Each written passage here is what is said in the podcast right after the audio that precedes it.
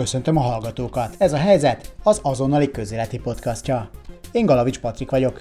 Ezen a héten pedig Bot Péter Ákos korábbi MNB elnököt és Balázs Zsoltot, a Hold alapkezelő elemzőjét a koronavírus járványt követő gazdasági válságról kérdezem. Szóba kerül, hogy milyen következtetéseket lehet levonni a második negyedéves, hatalmas visszaesést mutató magyar GDP adatokból. Tehát az, hogy most a második negyedév pont ennyire vacakul sikerült, így fújt a szél, tehát aztán lehet, hogy a harmadik meg megint itt lesz jobb. Hogy mennyire voltak megbízhatóak a Magyar Nemzeti Bank előrejelzései? Hát én nem tudtam értelmezni a Nemzeti Banknak az adatait, egyszerűen nem stimmeltek. Hogy a szavazók hibáztatnak-e majd valakit a gazdasági válságért? Egy óriási különbség, hogy nincs kit hibáztatni. Hát 2008-9-ben az emberek meggyűlölték a bankokat, esetleg a kormányokat, vagy a felügyeleteket. Nem lehet kit hibáztatni. Ho-ho, hát a, az emberi képesség, hogy másba hibát találjon, az, az szinte végtelen valamint beszélgetünk majd a gazdaságvédelmi akcióterv eredményeiről. Ezt nem kell komolyan venni, Patrik, hogy a GDP 18 Hát ez, ez, ezek, ez, ez semmi, ez szöveg. A válság nyerteseiről és arról, elhúzódó válságra kell leszámítanunk. Jöjjön tehát Bot Péter Ákos és Balási Zsolt. Válság van-e most? És ha igen, akkor az miben különbözik a 2008-2009-es válságtól, már persze a nyilvánvaló okokon kívül? Hát talán én vagyok a legidősebb ebben a trióban, úgyhogy mondhatom, hogy hogy egy válság, de nekem nem a 2008 ugrott be legelőször, hát persze egy fiatal embernek az már azt érte meg 10 évvel ezelőtt, fölöttött bennem a rendszerváltozási válság, sőt, még a 70-es évek olajválság is, és tulajdonképpen még az áll legközelebb ehhez, hiszen gondoljunk bele, hogy egy olyan speciális gazdasági válság van, amit egy nem gazdasági tényező váltott ki, nevezetesen ugye egy vírus, míg a 73-as olajválságban az a tény, hogy az olaj fizikailag eltűnt, és nagyon megdrágult, meg háromszorozódott az ára, és ezért leálltak a, a, a gazdaságok. Ilyen értelemben tulajdonképpen nekem közelebb áll ez a válság a, a, ahhoz, de hát azt már persze elfelejtettük. A mélységét tekintve is, hogy a közgazdászok ezzel mérik, hát az, hogy válság van, az, az, az nyilvánvaló. A magyar gazdaság az év első felében több mint 6%-kal csökkentette az outputját, és a második negyed évben különösen mélyre zuhant, hát ez, ez nem lehet másnak nevezni, mint, mint gazdasági válságnak. Noha most nem gazdasági ok váltotta ki, hanem vírus. Én körülbelül így fogalmaznám össze egy első nekifutással, hogy mit látok eddig, aztán milyen ezután, azt meg fogjuk beszélni. Balázs Zsolt? Szerintem ez, ez egy nagyon jó kérdés, ugyanis ugye az, hát a legnyilvánvalóbb különbség az a kiváltó oka, ahogy elnök úr is mondta, és de e, ennek egy rengeteg folyamánya van. Ugye egyrészt így időben sokkal gyorsabb ez az egész. Tehát 2008-9, ez másfél-két éven keresztül jöttek a rossz hírek, estek vissza a gazdaságok, meg a tőzsdék. Most ez az egy hónap alatt gyakorlatilag lezajlódott, és a visszapattanás is hasonló. Éppen azért, mert annyira konkrét oka van, hogy talán sokkal jobban kalkulálható ez az egész. Egy óriási különbség, hogy nincs kit hibáztatni. Hát 2008-9-ben az emberek meggyűlölték a bankokat, esetleg a kormányokat, vagy a felügyeleteket, akik, akik ezeket ugye mondjuk úgy összehozták a 2008-9-es pénzügyi válságot, de most egyszerűen nincs. Ugye Trump megpróbálja Kína nyakába varni, de hát azért mindenki tisztában vele, hogy a kínaiakat is ugyanúgy ez váratlanul nyakukba zuhant, tehát itt semmiféle akarat nem volt. És ez miért fontos, hogy nincs kit hibáztatni, mert ahhozokhoz a kezelési módokhoz, aminek aztán hogy hosszú távon bajai lesznek, mint mondjuk egy univerzális alapjövedelem, vagy az, hogy a jegybankok végtelen pénzt kinyomtatnak, és akár már az MMT-hez is eljutottunk, tehát ahhoz, hogy a költségvetési hiányokat a jegybankok közvetlenül finanszírozzák, ahhoz fontos az, hogy ne legyen két hibáztatni. Mert így ugye az szokott lenni például ugye a, a mondjuk ugye a konzervatív oldalnak a kifogás azzal az, túl, az túlzott állami beavatkozással kapcsolatban, mindenki a saját ö, szerencsének a kovácsra. De most, amikor egy gazdaság nyakába egy ilyen, egy ilyen teljesen rajtuk kívülállók odaszakad, akár egy tájfun, vagy akár egy földrengés, akkor mindenki rohan segíteni, és, és azért ez nagyon sok gátot át fog szakítani a társadalomban, és szakított már át, például válságkezelés szempontjából. Vagy mi az óriási különbség? 2008-9-ben elkezdték a jegybankok a QE-ket, tehát elkezdték pumpálni a gazdaságokat rengeteg pénzzel, és most ez már tíz éve megy. Már nem rettegünk attól, hogy mi lesz a világgal akkor, hogyha bele megy eszméletlen sok pénz, és ezért nem okozott problémát, és ezért is van ez, hogy a az egész válságnak a lejárata sokkal rövidebbnek tűnik, mert annyi pénzt raknak bele, amennyit, amennyit nem szégyelnek. Tehát amire azt gondolják, hogy ez elég. Ez kellett ahhoz, hogy a 2008-9-es válság tíz éve fölkészítse erre a világot. Trumpot. Aztán, hát Bocsánat, csak ez, ugye... ez, egy, ez egy fontos kérdés, mert ezek szerint akkor ön egy rövid lejáratú válságra számít ezek szerint, mert nem minden előrejelzés ezt, ezt vetíti előre, tehát volt itt minden, hogy V alakú lesz a válság, dupla V alakú, stb. Akkor ön szerint ez egy, ez egy relatíve rövid lejáratú válság lesz, és mondjuk jövőre már nagyjából visszatérhet minden a rendes kerékvágásba? Én nem látom, hogy miért ne. Tehát lesznek változások nyilván, de hát az, hogy, az, hogy a gazdaság újra fut, sőt talán akár már a utazás is újra fut, ami ugye talán az egyik legnagyobb érintetje ennek a válságnak, én nem látom, hogy miért ne, pláne ha lesz vakcina.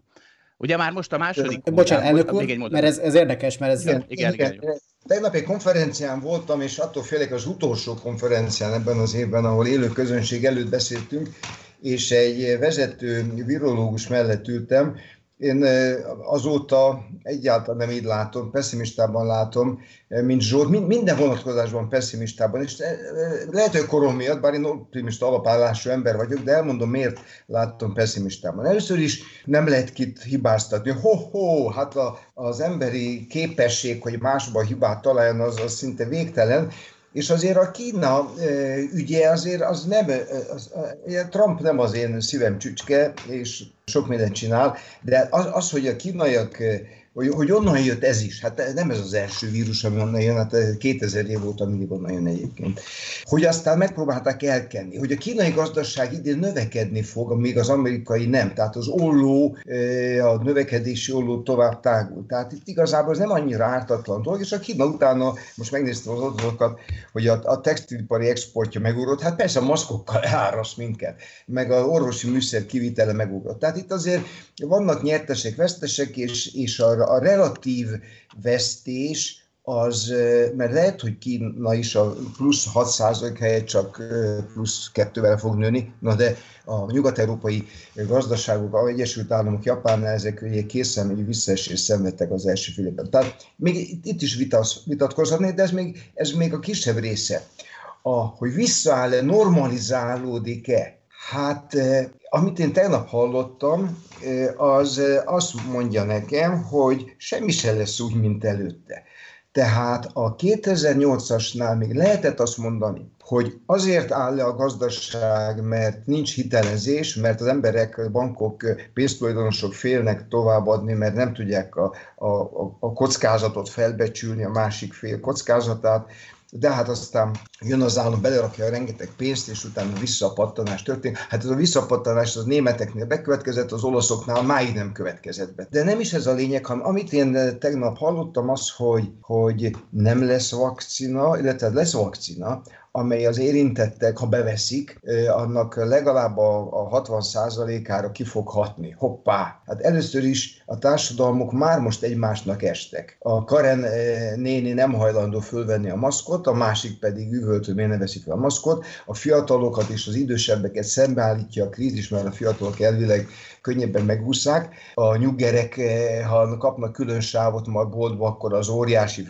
frikció, óriási konfliktusok forrása. Szóval én igazából azt gondolom, hogy mind a társadalmi, mind a gazdasági vonatkozásaiban olyan szakaszt nyit meg, amiben semmi se lesz olyan. Ugye azt mondta Zsolt, hogy talán még a közlekedés is, a repülőgép, hát nem ülünk olyan szorosan. Hát a fene se tudja, de igazából amit, amit én most végig gondoltam a hosszú pécsi beszélgetés és az út után, az a, a, most, most úgy látom, hogy ez, ez nem oda fog visszatérni, és azért hagyj hozzak még példát, hogy említettem ezt, a, ezt az olajválságot. Az is megoldott azzal, hogy a, a olajtermelés visszaállt, és a háromszoros árról visszament egy kicsit az olajár. Igen ám, de ennek következményei lettek, mégiscsak a drágább olaj miatt a olajzabáló autók elvesztették a piacot, a japánok pedig megszerezték a piacot. Tehát minden krízisben lesznek vesztesek, nyertesek, és a vesztesek aztán most ugye ez a kérdés, hogy mit csinálnak. Ha vesztesek úgy érzik, hogy a nyertesek túl sikeresek, akkor populista politikust választanak maguknak, akik majd elveszik a gazdagaktól a pénzt. Tehát én mindenfajta társadalmi feszültséget vetítek elő, és nem azért, mert magam pessimista lennék, hanem azért, mert az eddigi tapasztalat adatok nem azt mondják, hogy visszapattanásra. Ez nekem az a gyanúm, hogy lerombolni mindent gyorsabb, és ez a vírusnak sikerült, helyreállítani pedig bizony-bizony hosszú-hosszú idő, és ez azért is mondom, mert én átértem a rendszerváltozásnak a, a szakaszát, a szocialista ipar összedőlt, jó, jön helyettem majd egy másik. Jött is, de a magyar GDP, uraim, fiatal emberekkel beszélek, mikor érte utol a rendszerváltozás előtti nyomorúságos alacsony szintet? Hány év múlva? 9. 9. 2000, 1999-ben. Szóval az nem V volt, hanem az is egy ilyen U, amelyik lefele V, fölfele lapos Na, ez a félelmem. Talán Zsolt, ha lehet rákérdeznem, nem azért gondold így, mert a tőkepiac optimistában mozog? No, de akkor földmerül az a kérdés, hogy a tőkepiac az indexek, bár éppen most tegnap azok is berogytak egy kicsit, jól tükrözik-e azt a valóságot, amiről mi most beszélünk, mert azért az csupán egy szelete a társadalmi gazdasági élet. Balási Zsolt erre egy nagyon rövid reakció, és aztán mennénk tovább. Nem, nem azért gondolom úgy, hogy szerintem még pessimisták is a piacok, például a ciklikus részvényekkel kapcsolatban, azok még mindig lent vannak. Egyébként csak egy mondat ezzel kapcsolatban, tehát ez mindenre igaz. Tehát ez igaz a klímaváltozás vált- krízisre, hogy szembeállítja az időseket és a fiatalokat, hogy szembeállítja a baloldalt a jobb oldallal, a migrációs krízisre, mindenre igaz ez. És ugye szerintem abban vagyunk most, amit talán, amit a Bill Gates nyakába sóznak, hogy az emberek alulbe, felülbecslik a rövid távú hatásokat, és alulbecslik a hosszú távú hatásait egy változásnak. És hát rövid távon most ugye ez egy óriási hisztéria is ez a vírus, tehát e, ezzel nem lehet szerintem vitatkozni, hogy hány egység vírus maga, hány egység a hisztéria, és hát ez a hisztéria az még azért még mindig hat, ez, ez is például nagyon gyorsan tud majd apadni. Térjünk át a gazdaságvédelmi akciótervre, mert ugye az egyértelmű volt már tavasszal, hogy egy ekkora e, visszaesésnél, meg e, rengeteg elbocsátásnál az államnak valahogy a gazdaság hóna alá kell nyúlnia, most olyan gazdasági intézkedéseket kell hoznunk, amely átsegít bennünket az előttünk álló nehéz szakaszon. Ezért kidolgoztunk egy gazdaságvédelmi akciótervet. Jött először a hiteltörlesztési moratórium, a katások mentessége, különböző járulékmentességek, aztán áprilisban ehhez jött hozzá kiegészítés a kormánytól, valóban nagyon komoly összegekkel a GDP 18-20%-át kitevő, mint egy 10 milliárdos eh, csomag, bérköltségek állami átvállalásával, eh, kiemelt ágazatok támogatásával, 450 milliárdos beruházás támogatással, 13. havi vagy inkább 53. heti nyugdíjjal. Ugye az a kérdés ennél ekkora összegek cégeknél, meg ekkora ambícióknál, hogy most már itt fél évvel azután, hogy majdnem fél évvel azután, hogy ezt bejelentették, most már látjuk, hogy jól költődnek-e el ezek a pénzek. Nem tudom, Zsolt mit gondol, de én, én egészen másképp látom. Ezek a számok, amik, amiket, ezt nem kell komolyan venni, Patrik, hogy a GDP 18 százalék, hát ez, ez, ezek, ez, ez semmi, ez szöveg, ez por, ez, ez elfújja a szél. A kérdés az mondjuk, hogy a, a büdzséből, ugye az egy, az egy állami, eh, állami alap, abból többet költenek-e, és valamivel többet költenek, de a több költés az első eh, negyedévben az szinte semmi se volt, a második negyedévben nekilód, és már meglátjuk, hogy ez az év hogyan zárul. Tehát a magyar kormányzat először is késve reagált, ezzel a Kurzarbeit megoldással, amivel több három nap alatt beugorhatott volna, hiszen ez ki van dolgozva, hát ez már fel van találva, láttuk a németek alkalmazták, rögtön a franciák, olaszok átvették, azzal hosszakult pár hétig, kijött egy megoldással, ami a megoldás alkalmazhatatlan volt, majd utána, hál' Istennek, némi késlekedés után állított rajta, és pár tízezer állást valóban meg, megvédett, hát sokan igénybe vették, de annyian nem, mint a német struktúrában, és akkor a, ami pedig ezután jött, és amit említett Patrik, hogy 100 milliárdok állnak beruházásra, azok meg óriási kérdőjel, hogy az kell 2020-ban az a probléma, hogy van egy cég, lát maga előtt piacot, csak éppen nem kap hitelt olcsó? Hát egy nagy fenét. Hát, Mi a probléma akkor, hát, ami... Hát e, e, e, az a problémája, hogy nincs vevője. Az a problémája, hogy mondjuk nem érkezett be az alkatrész Kínából, akkor van egy, egy ellátási lánc probléma, de főleg az, hogy nincsen vevője. Hát az autógyárak, az emberek nem gondolják, hogy most autózni fognak veszettől, és nem vesznek autót, akkor nem fognak autót gyártani. És akkor a beszállító lánc se tud is. Ilyenkor kérdés az, Ha, ha Zsoltak igaza van, hogy ez egy gyors visszaállás, akkor a Kurzarbeit Geld az egy nagyon jó megoldás, mert ugye azt jelenti, hogy az állam megtámogatja a céget, meg azon keresztül a munkavállalót, hogy arra az időre, amíg ez a krízis le nem fut, ez a pánik el nem oszlik, és újra benne indul a gazdaság, ne essen szét a, a cég és annak a munkaerő állománya. Ha azonban a másik verzió jön be, hogy itt más gazdaság lesz, akkor ezt persze le kell zárni, és akkor majd a struktúraváltást kell segíteni eszközökkel. A német kormányon én ezt már látom, mert már ott már vitatkoznak azon, hogy meddig kell tartani ezt a Kurzarbeit megoldást, már csak azért is, mert nem akarják, hogy megmerevítse, oda kösse a munkaerőt a céghez, hiszen akkor az a a, a innováció halála. A magyar megoldás az egy teljesen speciális magyar megoldás, hogy smucig az, az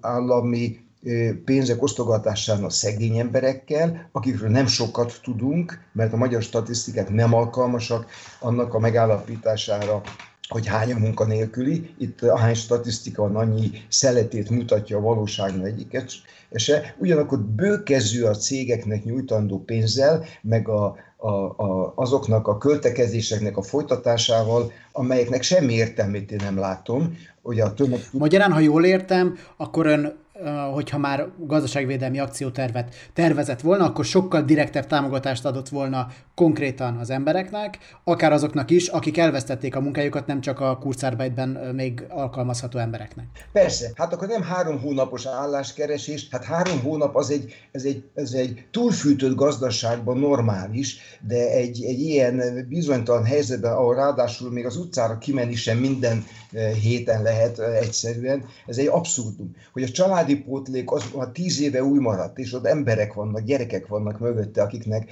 és akkor még nem hoztuk ide az Európa bajnok inflációt. Tehát itt tulajdonképpen van egy szociális probléma, amit, amit most dagad, dagad, dagad. Egyelőre ezt, ezt félretették, ez nem érdekel. Ezzel szemben presztízs beruházásokat folytattak, és, és presztízs rendezvényeket eh, rendeznek. Most például a határokat ugye lezárják, bejöhet néhány ezer antialkoholista futballszurkoló. Hát most persze ezt eh, kéretik a hallgatók idézőjelbe hallani. Na, eh, tehát én azt gondolom, hogy a, a, a, az, a magyar reagálás az elég szerencsétlen, és hogy idáig eh, eh, nagyobb baj nem volt az, az, az, az isteni eh, szerencse, de nem tudjuk, hogy nem tudjuk, hogy ha, ha, ha jön az ősz és a tél, akkor a társadalomban milyen feszültségek fognak keletkezni.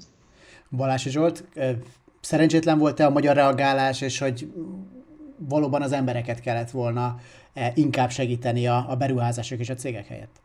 Hát a, a szerencsétlen az valószínűleg nem jó szó, hiszen itt nem szerencse vagy szerencsétlenségről van szó, hanem nem tudom miről, tehát valamilyen fajta politikai akaratról, de egyébként nem tudtam az előbb befejezni, egy óriási különbség a 2008-9-es válsághoz képest, hogy most a fejlett világon az embereknek több pénze lett. Ugyanis az Egyesült Államokban például rengeteg kimutatás van arról, hogy annyi pénzt kaptak, nem, nem a munkanélkülek, de tehát mindenki, aki azt mondta, hogy kér, kapott heti 600 dollárt, hogy az alsó rétegek jövedelme megnőtt. Tehát innentől kezdve most ezt megfelezték, mert azt mondták, hogy ez már nem jó, mert nem akarnak visszamenni dolgozni, hiszen a munkával kevesebb pénzt kapnak, mint. Tehát egyszerűen a fejlett világban annyi pénzt kaptak közvetlenül az emberek, hogy egy óriási különbség az, hogy, hogy nem tűnt el a vásárlóerő, a vásárolandó cuccok eltűntek, mert hiszen leállt a feldolgozóipar meg a szolgáltatóipar, de ezzel szemben Magyarországon nem ez történt. Ugye pont a legszegényebb rétegek azok szinte teljesen ki vannak hagyva a megsegítésből, és nem is ennyire közvetlen ez a, ez a segítségnyújtás, és nem csak a Nyugat-Európához vagy a fejlett világhoz hasonlítva, hanem a régióban is az egyik legkisebb bármiféle megmentő csomag érkezett itt Magyarországon. Ennek köszönhető a nagy GDP visszaesés, és ugye 13,5% volt ez 2020 második negyedévében, az előző évi hasonló adathoz képest, ez Csehországban 10,7, Ausztriában 13,3, Szlovákiában 12,2, tehát itt a térségünkben se úszta meg ezt senki a nagy visszaesés, de azért mégis a miénk volt a, a legnagyobb. Ennek tudható be, hogy nem feltétlenül jól költöttek el ezek a pénzek, meg nem jó helyre mentek ezek az injekciók? Én, én, nem, én nem látok akkora különbséget, mint, mint ugye az utolsó egy-két hétben bekerült a köztudatba, mert egy, van egy kis, egy kis trükkje a dolognak. Az első negyed év az túl szép adatokat hozott. Ugye itt nálunk március 10, nem tudom, 5-én húzódott be a kézifék. Az első két hónap az még, ment olyan nagy sunggal, hiszen hát a, a, a magyar gazdaság egy túl pörgetett, túlfűtött állapotban volt az utolsó három évben, és ez 2020 első két havában, első tíz hetében még, még tolt az adatokat, majd utána jött ez a bizonyos sapufék. Na most így a két fél év, két negyed évet együtt, egy fél évben mínusz 6,1, ha jól emlékszem. Hát ez, ez, ez így önmagában nem probléma. Tehát a, a, a sokkoló második negyed év az csak azért volt sokkoló, mert sokan beleért egy, hát a kormány meg állandóan azt mondta, hogy, hogy hát mi, mi van, ami jók vagyunk, hát mi vagyunk a legjobbak, és, és hallottam olyat, most is egy minisztertől, hogy Európában mi csináljuk a legjobban, meg mi állunk legjobban. Hát ugye az adatok ezt nem támasztják alá, de ez a, a mi, jól állunkhoz képest a tényadatok, a második negyedévi az orbavágó volt. Na most, hogy ez a gazdaság megmentő egyéb stb. hogy függ össze, azért nem tudom, mert az ilyen akcióknak mindig van egy kifutása. Hát amit Zsolt mondott, az, az egy nagyon világos dolog, hogy ha oda nyomják a pénzt az embernek, és az am- amcsik ezt megcsinálták. Elég kapitalista ország, de oda adták a pénzt az embereknek, és akkor ezért fel tudták tartani a fizetőképes keresletet. Így is zsugorodott a gazdaság, de mi lett volna még akkor, hogyha az embereknek egy pénzük sincs, nem tudják kifizetni a számlát. Most a magyar viszonyoknál azért nehéz a helyzet, mert én nézegettem a Nemzeti Banknak a jelentését, és abban az van, hogy hát semmi probléma, a magyar lakosságnak nincsen adóssága, ugye ez is egy különbség a 2009-hez képest, a megtakarítási ráta egészen jó, és így átlag adatokat tekintve nem állunk rosszul. A félelmem az, hogy itt nem az, az átlaggal nem kezdhetünk semmit. Az átlag számoknak nincs nagy jelentősége, hát jó, makro szempontból van, de azt nem tudjuk, hogy azok, akik elvesztették a tartalékjaikat, kisvállalkozók, 8 órában dolgozok, de most 4 órára eh, vette fel őket a munkavállaló. Feketén dolgoztak, és nem tudjuk, hogy most feketén dolgoznak, vagy egyáltalán nem dolgoznak, akiknek a családi pótlék nem nőtt meg. Ezek a tartalék nélküliségek, ezek ősszel, télen mit hoznak. Úgyhogy korán van értékelni egy ilyen csomagnak a a makro és, és társadalmi hatását, mert ezt majd, ezt majd sajnálatos módon mindig az utókor fogja megállapítani. Nekem csak aggájaim vannak. Én teljesen egyetértek elnök úrral, hogy hogy tehát az, hogy most a második negyedév pont ennyire vacakul sikerült, így fújt a szél, tehát aztán lehet, hogy a harmadik meg megint itt lesz jobb. Ugye, tehát például azt látjuk, 2019-ben ugye azon csodálkoztunk, hogy a magyar autógyártás annak ellenére, hogy a régióban már lassul, itt nem. És akkor kerestük az okait, és egyfajta összetétel hatás volt talán a legvalószínűbb, hogy itt pont azokat a modelleket gyártják, amikre nem szűnt meg a kereslet mondjuk Kínában. Na most Viszont pont most láttam egy ábrát, hogy a visszapattanás a kelet-európai régióban autógyártás szempontjából Magyarországon a legkisebb. Tehát egy elég markáns lemaradás van, és ennek is semmi másokkal nem lesz valószínűleg, csak egy, például egy ilyen modell ok. Ugye a gazdaságok összetétele is nagyon fontos, tehát az, hogy például a turizmus, amit teljesen lenullázódott, az mekkora hatással van egy gazdaságra, az, az mondjuk az egyik legfontosabb. Tehát az Európában a legnagyobb visszaesés a Spanyolország, Görögország, Horvátország, mert hát hiszen ott megszűnt a turizmus, és ott óriási volt annak az aránya. De Magyarország is kiemelkedik egy kicsit talán a régióból, mert ráadásul itt a budapesti turizmus az, ami nagyon fontos, és pont ugye a nagyvárosi turizmus, ami meg talán még nagyobb pofont kapott, mint egy, mint egy balatoni turizmus. Tehát az, hogy lehetett volna egy kicsit segíteni, tehát lehet, hogy néhány tized vagy százalék pontot lehetett volna javítani, hogyha nagyobb segítség érkezik a kormányzat részéről, de nem, nem, nem ettől esnék kétségbe, hogy pont a második negyedéves GDP növekedésünk a legrossz, egyik legrosszabb, vagy legrosszabb lett a régióban. Ennél a témánál maradva, akkor ugye még tavasszal mondta azt Matolcsi György MNB elnök, hogy jönnek majd ugyan szörnyű számok, főleg a másik negyed évre célzott, tehát ez be is jött, de idén is növekedhet majd végül is a magyar gazdaság e, reális ez? Ugyanígy még Balázs Zsoltnál maradva. Hát szerintem nem. Tehát én nagyon optimista És ez vagyok, már, bocsánat, de... ez már egyébként tavasszal sem volt reális, vagy csak most így az utóbbi öt hónapnak a fejleményeit nézve már, már így nem lett reális? Attól függ, hogy mik voltak a várakozásaik. Tehát én, én nagyon optimista vagyok, de az az igazság, hogy már most pessimistább, mint korábban voltam. Én azt hittem, hogy, hogy azért gyorsabban meg fog oldódni ez a vírus. Lehet, hogy ott is elszítik, de hát egy, nyilván egy kincstári optimizmus is volt benne. Igen, tehát ö, lehetett látni. Főleg azt lehetett látni, hogy a költségvetési hiány el fog szállni, mert ugye a, a Matos úgy gyakorlatilag most kezdte el azt mondogatni, hogy lehet nagyobb költségvetési hiány. Hát az borítékolható volt, hogy nem lesz mínusz 1% vagy mínusz 3 a költségvetési hiány, hogyha bármiféle segítség érkezik a kormányzat részéről most már azért mínusz 8%-nál tartunk. Elnök úr? Hát én nem tudtam értelmezni a Nemzeti Banknak az adatait, egyszerűen nem stimmeltek.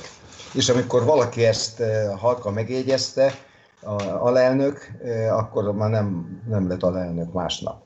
Szóval ez egy, ez egy abszolút történet, de hagyjuk is ezt. Inkább a pénzügyminisztérium érdekes, mert a pénzügyminisztérium ugye a 2020-as költségvetés az egy plusz 4%-os növekedésre volt méretezve. Na, már hozzáteszem, már azt elemzők már ott köhécseltek, hogy hogy a manóban lesz 2020-ban 4%, akkor nem volt vírus, nem is hallottunk a Wuhanra ezt a szót kisejtette senki a száján, de lehetett tudni, hogy egy nagyon nagy ciklus már kezd lekonyulni, és, és ugye Zsolt említett, hogy már minden más országban hát azok a hajtóerők, amik eddig tolták föl, azok egy része már kezdett kimenni.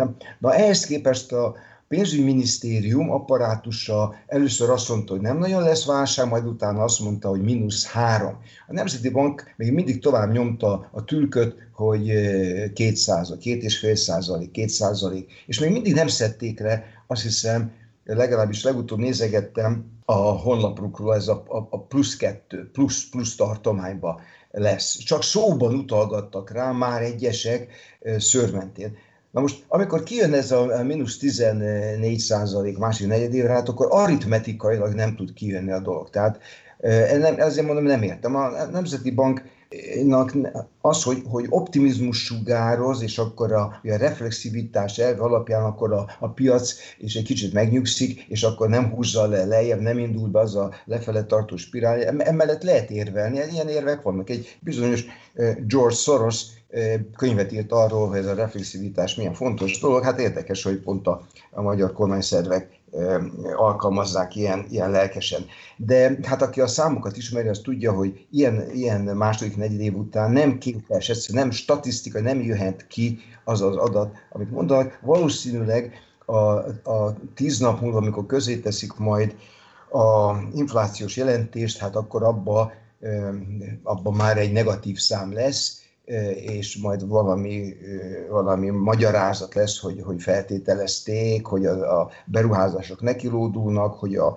a munkabérek tovább fognak nőni, mert hiszen hatalmas ütemű nominálbér emelkedés következett be Magyarországon, amire persze a munkapiacra foglalkozók röhögnek, mert azt mondják, hogy az, a, az amit mér a statisztika, az a valóságnak egy nagyon furcsa szelete, de hogy dübörög itt a, a munkabére, meg hát egyébként nem is stimmelne, hogy a gazdaság zsugorodik és a, a reálbérak nőnének. Na, szóval hagyjuk is ezt, mert ez egy szomorú ügy. Azért szomorú, mert az állami szervezeteknek nem szabad persze pánikot kelteni, de az előrejelzéseikkel mégiscsak terelik a gazdasági döntéshozókat, a cégeket, és azok pedig azokat nem, szabad, nem volna szabad félrevezetni. No, a Mondhatj. pénzminisztérium most már... Bocsánat, Balázs Zsolt szeretne reagálni. Ja, azt, hittem, vé, azt hittem végzett. A, én csak annyit mondanám, hogy mondjuk úgy, hogy a kincstári optimizmusnak, meg a reflektivitásnak is vannak korlátai, amit hát most túlléptek. Így van. Ez, ez nagyon, nagyon precíz. Köszönöm. Jó. Még az MNB-nél maradva egyébként, terjünk át a forint árfolyamra, mert eddig szemmel láthatóan sem az MNB-nek, sem a kormánynak nem volt különösebb problémája azzal, hogyha gyengébb a forint, de tavasszal azért elszabadultak azért itt az árfolyamok, és nagyon komoly infláció volt az euró árfolyam az tényleg már a 370 forintot is megközelítette április elején. Most hallgatóknak mondom, hogy mi csütörtökön beszélgetünk, jelenleg 357 forintot kell adni egy euróért, és pár évvel ezelőtt szerintem még erre is nagyon sokan húzták volna a szájukat, hogy ez egyáltalán bekövetkezik-e, hogy ilyen 360 forint körüli euró árfolyam lesz a, a, a teljesen átlagos. Jelen helyzetben, mert ugye eddig azért tudtuk, hogy nagyon sokat tud játszani ezzel az MNB, meg a, meg a kormány is ezzel az árfolyammal. Jelen helyzetben mennyire um, szakadt ki a kezükből ebből a szempontból a, a gyeplő, és mennyire függ inkább külső hatásoktól a forint árfolyam? Ez nagyon érdekes, mert azért az mindig úgy van, hogyha nagyon jelentős nemzetközi szelek fújnak, akkor nagyon nehéz az MNB-nek, meg a magyar gazdaságnak a, a forintot a maga szerény eszköztárával ide-oda tologatni. Vi, ö, tehát a, Viszont amikor óriási szerek fújnak, akkor gyakorlatilag ez reménytelen. Tehát amikor ezek a szerek kiultják egymást, akkor lehet a forintot egy MNB-nek ide-oda tologatni. Van egyébként egy, volt MNB-s barátomnak egy ábrája, nagyon érdekes, és pont elnök úr itt van, ez egy nagyon aktuális, ugyanis ő összerakta azt, hogy a korábbi két jegybank elnök, Járai Zsigmond és Simor elnöksége alatt ők folyamatosan ugye magasabban tartották a kamatot, és kifejezetten magasan, is magasabban, mint a régióban, mégis az infláció folyamatosan fölélőtt az MNB céljának. Matőcsi György alatt pedig ugye már alacsonyabb, és mindenki azért panaszkodott, hogy mennyire alacsonyak a kamatok, mégis az infláció alul lőtt az, a, a, tehát az infláció alul az MNB céljának. És ez, egy nagyon, ez azért nagyon érdekes ábra, mert szerintem jól mutatja azt, hogy mekkora ereje van egy MNB-nek akár az infláció tologatásában, hiszen sokkal inkább a nemzetközi konjunktúra szelei azt, amit ezt beállítják,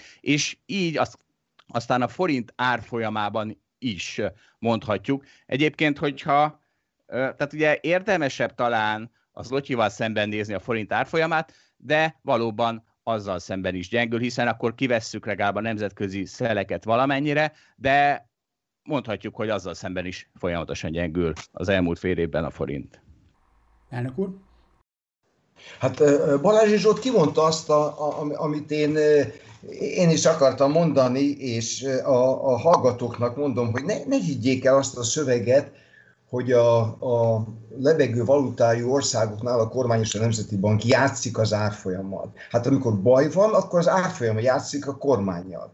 Hát e, itt azért ez egy lebegő valuta, és a lebegő valuta lebeg. Most látjuk, hogy hogy lebeg. Először lebegett ugye 310-nél, aztán 330-nál, most fölment 357-re, 361-re, és hát én naponta kétszer megnézem, Zsolt szerintem 17-szer, hogy hol tart az árfolyam, ez mint egy lázgörbe, és rémes, rémisztően megnehezíti a magyar cégek működését, ha nem mentek át euróba. Na most szerencsére a magyar gazdaság erősen euroizálva van, és igyekszik kivédeni ezeket a hatásokat. Aki nincs, nincs védve, az a magyar lakosság. Hát ha mi elmegyünk valahova, de most ugye persze nem tudunk átmenni a határon, akkor rögtön szembesülnénk. De hát de amikor veszünk valamit, akkor bizony-bizony az inflációs indexben most már a tartós fogyasztási cikkeknek az ár is elkezdett nőni, és ez tulajdonképpen ez mind árfolyam hatás, mert az élelmiszernek vannak speciális komponensei. Az olajnak tudjuk, hogy vannak nagyon speciális komponensei. De az elmúlt 5-6-8 évben, és ez, ez nagyon megkönnyítette az MNB munkáját, nem volt inflációs nyomás, mert a, a, a tartós fogyasztási cikkek ára a világban csökkent, és, és tulajdonképpen nem nyomta fel az inflációt. Na, szóval visszatérve, amit Zsolt mondott, azt teljesen megerősítem, én is úgy gondolom, hogy hogy is, hogy is fogalmazott Zsolt, hogy azzal a, a szerényke kis eszköztárral, tehát ez egy lényeges mondás, mert ha valaki a miniszterelnököt hallgatja, vagy egy banki elnököt, hogy megtartjuk a forintot, mert az milyen jó, válság esetén e, tudjuk tombítani a válságot. Come on! Hát a válság esetén a forint egy óriási tehertétel rajtunk, hogy még, az, még azzal is törődni kell. Úgyhogy ebből az is következik, csak a hallgatóimnak mondom, hogy ben kellene lennünk már rég az eurózónában, és akkor panaszkodnánk rá, hogy milyen drága az élet, tojró, és stb. De meg kell mondanom, hogy az inflációval nem kellene annyit törődni, mint most, és nem lenne kitéve a minden gazdasági szereplő ennek a hektikusságnak. Nem csak az a baj, hogy gyenge a forint, hanem az a baj, hogy nem tudjuk, hogy három hét múlva milyen lesz Hát hogy most, hogy lehet így üzletet kötni? Tehát jó, bankárok majd ajánlanak nem túl olcsó biztosítást árfolyamváltozás ellen, szokműveleteket, meg tessék számlázni euróban, de hát lássuk be, hogy ez egy külön tehertétel válság idején a nemzeti kis valutának a léte, és én most kicsit mondok, mert hát a svájci frank is nemzeti, de az kicsit más. Az loti vagy a, a, a cseh korona az is én szerintem probléma, de a csehek kevésbé, mert ők praktikusan hozzákötötték az euróhoz, és a, a lengyel gazdaságnak nincs annyira nem annyira nyitott, mint mi, tehát ott kisebb fejfájást okoz a nemzeti valutának az ugrálgatása. Ha egy, egy mondatot még hagyd tegyek ehhez hozzá, csak egy mondatot, hogy so, ami jól sommáz ezt az egészet, hogy mekkora az MNB eszköztárra, tehát azon gondolkozzanak el a hallgatók, hogy Magyarországon az elmúlt 6-8 évben kicsökkentett kamatot. Matolcsi György vagy Mário Drági? Szerintem az utóbbi. Elnök úr, Mário Drági volt inkább, aki kamatot csökkentett? Én egyetértek, és azt gondolom, hogy, hogy, hogy ez, ez, ez mutatja, hogy, hogy a, egy kis nem nyitott gazdaságban a kormányzat eszköztára az, az véges, ahol nem véges, ahol nagy a mozgástere, az a, például a szociálpolitika, például a nyugdíj, például a, tehát a költségvetés, ott ugye azzal lehet játszani. Azt is befolyásolják az uniós fel, felülről behatároló szabályok, de ezeket most felfüggesztették. Tehát most alapvetően a költségvetési politikától várja az ember a megoldást, a, a, a monetást az, hogy ne csináljon hülyeséget.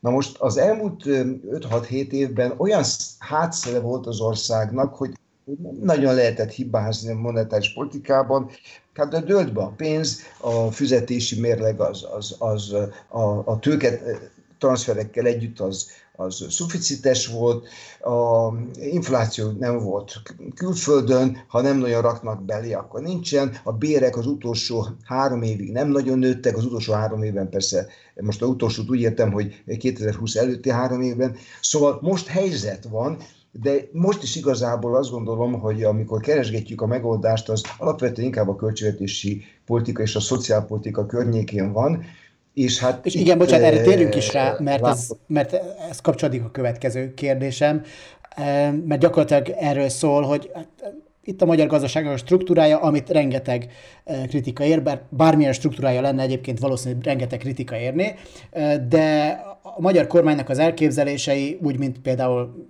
vannak itt nagyon eklatáns példák erre, amikor Szijjártó Péter például tavaly egy OECD konferencián azt mondja, hogy hát a versenyképesség egyik alapjait Magyarországon, ha kordában tartja a kormány a béreket, ha magas hozzáadott értékű, magas hozzáadott értéket előállító cégek adóterheit folyamatosan csökkenti. Úgy általában a magyar kormány ugye szeret kedveskedni adókedvezményekkel a, a, a multiknak. A kérdés az, hogy ez a struktúra, meg ez a, ez a hozzáállás, ez változhat-e ennek a jelenlegi helyzetnek köszönhetően, és hogy ez ennek köszönhetően jobban fájt-e a koronavírus járvány miatti e, válság, mint amennyire fájhatott volna, hogyha, hogyha mondjuk a szociális ágazatot másképp támogatja a kormány, vagy, vagy máshogyan képzeli el a gazdasági struktúra felépítését. Először is gondban vagyok, amikor azt a szót hallom, hogy magyar gazdaság, és hogy kevesebb kognitív diszonanciát okozzak, tehát létezik az a kifejezés, hogy magyar ingatlanpiac. És akkor mindenkinek nyilvánvaló lesz, hogy nem, nem létezik. Van a budapesti ingatlanpiac, a vidéki nagyváros, meg a zsákfalu, ahol zuhannak az árak, még Budapesten emelkednek. De Budapesten belül is ugye egészen más, hogy egy belvárosi tégla, vagy egy lakótelepi ház, tehát teljesen más az, hogy a magyar ingatlanpiac szegmense is. Ugyanez igaz a magyar gazdaságra is. Tehát olyan, hogy magyar gazdaság és összetétele nem az államtól, nem a kormánytól függ, hosszú távon óriási strukturális jelentősége van, mit csinál egy kormány, de hát ennek a legkézenfekvőbb eszközei a kiváló oktatás, meg a kiváló egészségügy.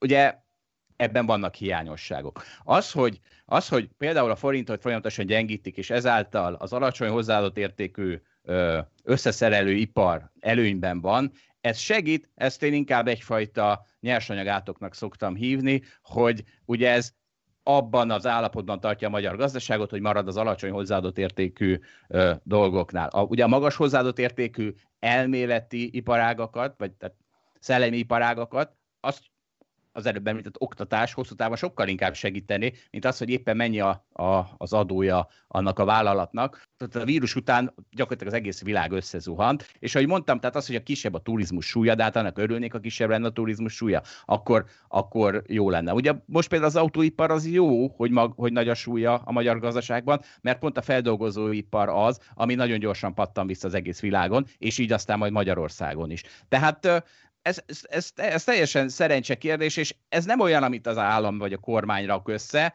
az a segélycsomag, amiről már korábban beszéltünk, azt igen, meg hát a másik ugye, az maga a vírusnak a kezelési módja, erről majd később lesz szó, az az, ami sokkal inkább segíthetne a gazdaságon, de hát abban sincs nagyon önálló jár, játszótere szerintem a magyar kormánynak.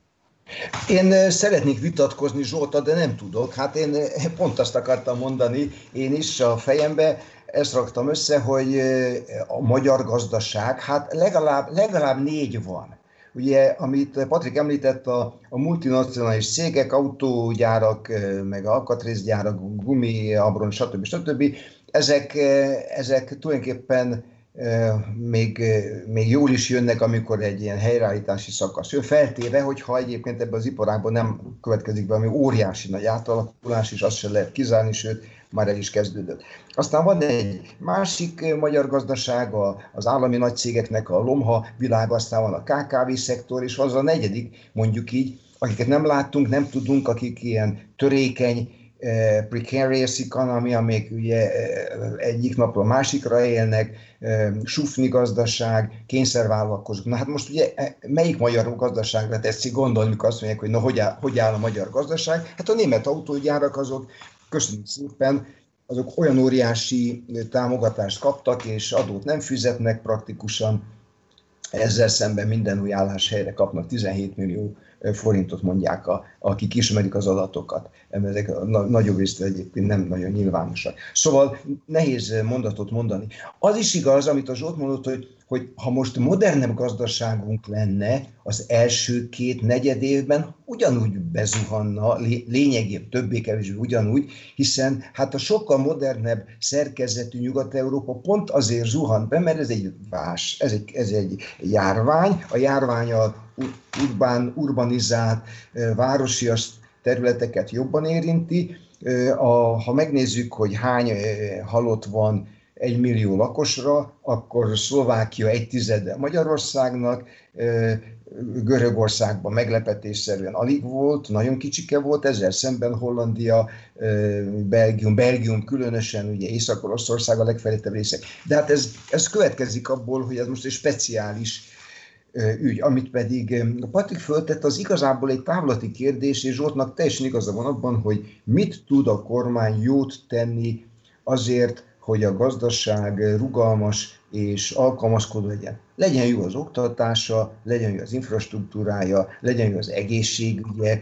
legyenek tisztességes ügy, ügyintézők, nem korrupt emberek, akkor a tranzakciós költségek kicsik. De hát ez meg nem a vírustól függ. Ez nem, a vírustól nem, nem akármilyen Igen, ez egy hosszú távú ügy, és azt kell megnézni, hogy az elmúlt 10-15-20 évben sikerült-e a Magyarországnak modernizálódni. Na most, ha valaki a PISA jelentést megnézi, ugye a hallgatóimnak mondom, hogy a, a, a tínédzsereknek a, a olvasási, számolási, szövegmegértési és egyéb képességét nézi, akkor azt kell mondanom tanáremberként, hogy az oktatási rendszerünknek a, a, az állapota, hát az OECD középszint, de egyre lejjebb tart. Tehát sajnálatos módon az ember nem számított arra, hogy most lefut ez a krízis, jön helyette valami más, és azért majd egy pár szót érdemes erre, és én nagyon kíváncsi vagyok, hogy hát Zsolt, aki a piacon él, mit lát, Ugye makroközgazdász alapvetően a, a tényadatokkal, az, ut, az utólagos adatokkal foglalkozik, de hát azért azt szeretném látni, hogy az a gazdaság, amelyik majd erre az emberi törékenységre, a biológiai kitettségre azzal reagál, hogy gépesít, hogy, hogy automatizál, hogy a mesterséges intelligenciát veszi be, hogy, hogy home office-t szervez, és természetesen egy digitális ellenőrzést kapcsol hozzá. Ez egészen más munkaerőpiac, egészen más készségek kellenek hozzá, és vajon azok a gyerekek, akik a, a, a világ végén, Budapestről akár 40 kilométerrel laknak, 30 évet időben megyünk vissza, tudnak-e be tudnak-e kapcsolódni ebbe a digitális oktatásba, és nem estek-e ki például az elmúlt fél évben egyáltalán az oktatásból. Hát nincsen adatunk arról, hogy a gyerekek mind teljesítették. Nekem van két iskoláskorú gyerekem, tehát ilyennek egyetemistákkal is foglalkozom, meg a, a, a kisebbekkel is, hát én, én látom, milyen irtózatos erőfeszítés átállni egy új rendszerre. Na jó, hát mi meg, nekünk négy gépünk van itthon,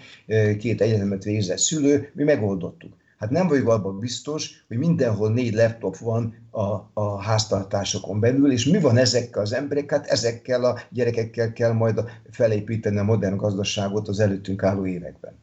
Hát igen, tehát ugye a, a, a gazdaságot úgy lehetett volna és kellett volna leginkább vagy azon a leghasznosabb felkészíteni például erre a vírusválságra, hogy az oktatás olyan állapotban van, hogy most egy ilyen digitális oktatás az ne úgy nézzen ki, hogy jó, akkor az, a, a gyerekek 10-15% az tudja abszolválni, a 30% az küzdelmesen, de talán megoldja, a maradék pedig hát lehet Isten hírűvel. Tehát tehát ha valahol... Tehát ennek, ennek, ennek lehetnek hosszú távú hatásai, hogy a digitális oktatás például nem biztos, hogy, hogy olyan zöggenőmentesen sikerült, vagy magát a digitális oktatást olyan zöggenőmentesen sikerült megvalósítani. Ez fémizmus volt, hogy nem zöggenőment.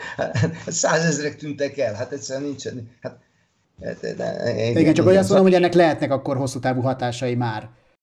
Igen, igen. Az, amikor a Zsolt mondta, hogy ugye visszatér a gazdaság, én most nézegettem egy, egy IMF jelentést, ahol, ami és mit olvastam, nem mentem végig a tanulmányon, hogy hogy ami most kiesik GDP-ben, az ugye elég nagy összeg erre az évre, de ez smafú, ez a kisebb tétel ahhoz képest, mint ami a következő x évben a növekedési képességből kiesik. Ugyanis a növekedés abból tevődik össze, hogy van több tőke, van jobb technológia és több ember a maga tudásával. Hát hogyha ez az új generáció kipotyog a képzésből, mert nem jut el az iskolába, mert nem jut el hozzá a digitalizáció, hogy nem tud rendesen olvasni, számolni, és stb., akkor ez a termelő képességet, a, a, a termelékenységet befolyásolja. Most tehát ezek persze modellek, és a, a, az élet majd lehet, hogy segít rajtunk, és rugalmasabbak leszünk, és a szülők is összeszedik magukat, minden csodát el tudok képzelni, de azért a, a, a, a modell számítások szerint itt, itt ez a oktatás kiesés, ez, ez meg fogja magát bosszulni. Mindenhol sokba kerül, csak mondom egy sztori, hogy a skóciai diákom egyetemista visszaírt, hogy nem tudja sajnos feltölteni határidőre feladatot, mert gyenge a, a, a, a hálózat Skóciában. Hát még, még Skóciában is problémát okozott ennek a csúcsnak a, a, az idején az, az elérhetőség, a, a kapcsolat. Hát eh, mi van, mi van akkor, mi van akkor eh, az országnak olyan szegényebb országban és az, és az országoknak a szegényebb térségében? Hát ne felejtsük el, hogy a négy magyar eh, térség van benne az Európai Unió 20 legszegényebb térségek között. Igen. Bár egyébként azt a trainspotting óta tudjuk, hogy szívás skótnak lenni. It's shite being Scottish! With the lowest of the low! The scum of the fucking earth! The most wretched, miserable, servile, pathetic trash that was ever shot into civilization! Uh, úgyhogy ez most ebből a szempontból így uh, bebizonyosodott. Még nagyon röviden szeretnék kettő uh, témát érinteni. Egyrészt az jutott eszembe itt a beszélgetés előtt, hogy amikor tavaly olvastam Hatos Pálnak a könyvét az első világháború utáni eh, Magyarországról, akkor egy ilyen meglepő tény volt az, hogy eh, igazából voltak olyanok Magyarországon, akik örültek a háborúnak, még így a végén is, sőt, eh, voltak gazdák konkrétan, akik nagyon örültek annak, hogy háború van, hiszen a terményeiket nagyon biztosan tudták nagyon drágán eladni az államnak, és felülük aztán száz évig is tarthatott volna a háború, és még egy kicsit csalódottak is voltak, hogy végül is összeomlott a monarchia. Ez csak annyira mutat rá, hogy minden válságnak vannak nyertesei. Ennek a válságnak kik a nyertesei, illetve hát azt is kérdezhetném, hogy, hogy nyilván a gyógyszercégeken kívül, akik majd óriásit szakítanak, majd ha egyszer lesz vakcina, kik a nyertesei tényleg ennek, és, és kik azok, akikbe most érdemes pénzt fektetni, hogyha, hogyha ilyen szempontból gondolkozunk hát most már azért óvatosan a pénzbefektetéssel, ugye? Hát, ha, de hát ugye, ahogy mondtad, tehát a ciklikus részvények például még mindig nagyon alul tehát még mindig nagyon pessimista árazottságon forognak, úgyhogy ha valahova akar valaki, akkor uh, ott keressen, de hát nem, biztos, hogy nem fog befektetési tanácsot adni ebből a szempontból. De hát ugye kik, na, azért nagyon sok nyertesei vannak, mondjuk például a home office szeretői. Hát én például uh, felkönnyebbültem, hogy végül nem kell bejárni naponta. Tehát ez egy óriási előlepés, de hát ugye az, hogy a digitalizáció kapott egy nagy lökést, annak azért óriási előnyei is lesznek. Tehát itt van egy nyertés, egy nyertes. Ugye az ingatlan piac az egy, az egy óriási kérdés, hogy amit jelenleg Amerikában látunk, hogy egyrészt megindult kifelé a családi házak iránti kereslet a városokon kívül, az egy óriási változás, de hát még nagyobb változás az iroda piaci változás, aminek fogalmuk sincs, hogy mi lesz a végeredménye, mi, mi lesz a belvárosokkal. Tehát, hogyha ha mondjuk a belvárosok megszűnnek, mint közösségi terek lenni, akkor valami helyett lehet, hogy létre fog jönni, és annak is lesz nyertese. Tehát azért az, hogy a piacon pedig mi a nyertese, hát ugye az egyértelmű, ugye a részvényeknek egy szűk köre az óriási nyertes volt, az arany vagy a bitcoin, ugye olyan devizák, amikből korlátos van, miközben a, a többi pénzt, ugye akár dollár, akár forint, akár euró, az korlátlan mennyiségben nyomtatják. Ezek is óriási nyertesei voltak a, a meg hát a birtokosaik ugye ennek a válságnak. És hogyha feltesszük azt, hogy ez a válság elhúzódó lesz, ugye tehát én mondtam, hogy nagyon optimista vagyok, tehát ez mit jelent, hogy hónapokkal kitolódik? De hát azok szerintem nincs különösebb gazdasági hatása. De hogy, és az, hogy egy évek múltán is még egy vírus miatt küzdünk, miközben már vakcinánk is van, ezt pedig nem tudom elhinni. Úgyhogy hát amit talán le lehet szögezni, az lehet, hogy a magyar, ugye a budapesti belvárosban az Airbnb kiadók egy nagy vesztesek lesznek, a több okból, de hát ott is az, talán az egyik legfontosabb ok az az, hogy a különböző kormányzati szervek hogy fogják őket megszivatni. Igen, a, ez, mind, ez mind biztosan így van. Én csak itt valóban történelmi tapasztalatokra utalok, és, és Patrik nagyon jól mondta, hogy a krízisek, háborúk idején irdata meg lehet gazdagodni. A hadi beszállítók ilyenkor nagyon gazdagok lesznek, papírtalpú bakkancsot adnak el ugyan a katonáknak, azok meg feldobják a talpukat a lövészárokban, de óriási vagyonok születnek. És hát ilyen vagyon átrendeződés ez most is, most is beindult, Magyarországon orszátlan mértéket öltött, és ez a rendkívüli felhatalmazást a kormányzat részben arra használta, hogy olyan pénzeket tolgasson ide-oda, amivel nem, nem kell, nincs kinek elszámolni, nem, és hát azt gondolom, hogy ezt a gazdaság történészek majd egy később halálunk után, mikor megírják ezt a korszakot, hát ez bizony be fog kerülni sajnálatos módon. A, a, de zárjuk azért az optimista megszólalásainkkal, és a, a, az Zsoltna mondta, hogy felgyorsít olyan folyamatot minden krízis, aminek végbe kell menni. Ilyen például a digitalizáció. Tehát azok, akik készen állnak erre az új korszakra, azok jól járnak, vagy legalábbis kevésbé járnak rosszul. És én is hát be kell vallanom Zsoltal együtt, hogy amikor azért itthon maradtam, és a, a gyerekeimmel, és az a négy kompjúter szépen is zümmögött, azért tulajdonképpen hasznosabban töltöttem a napjaimat, mint hogy bezötyögök a buszon, és, és ö, én, nem, én nem éreztem magamat vesztesnek személyesen. Az országért jobban aggódtam, mint a saját család üzememért de azért ez az optimista része volt. A kevés optimista része az, és hogyha már a háború szóba jött, hogy a, ha, ha vannak, akik nyernek, vannak, akik vesztenek, nem egészen valószínű, hogy a vesztesek ebbe csak úgy csöndesen beletörődnek. Tehát én nagyon zajos,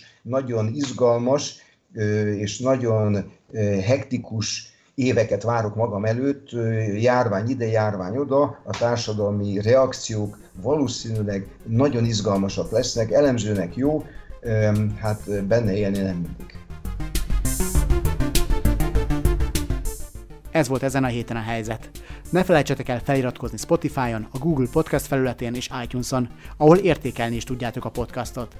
Valamint kövessétek az azonnalit Facebookon, YouTube-on és Instagramon, illetve iratkozzatok fel hírlevelünkre, a reggeli feketére. Az én oldalamat is megtaláljátok Facebookon, ahol örömmel veszem az üzenetben küldött témajavaslataitokat. Galavics Patrikot hallottátok, a figyelmeteket megköszönve búcsúzom, a viszonthallásra!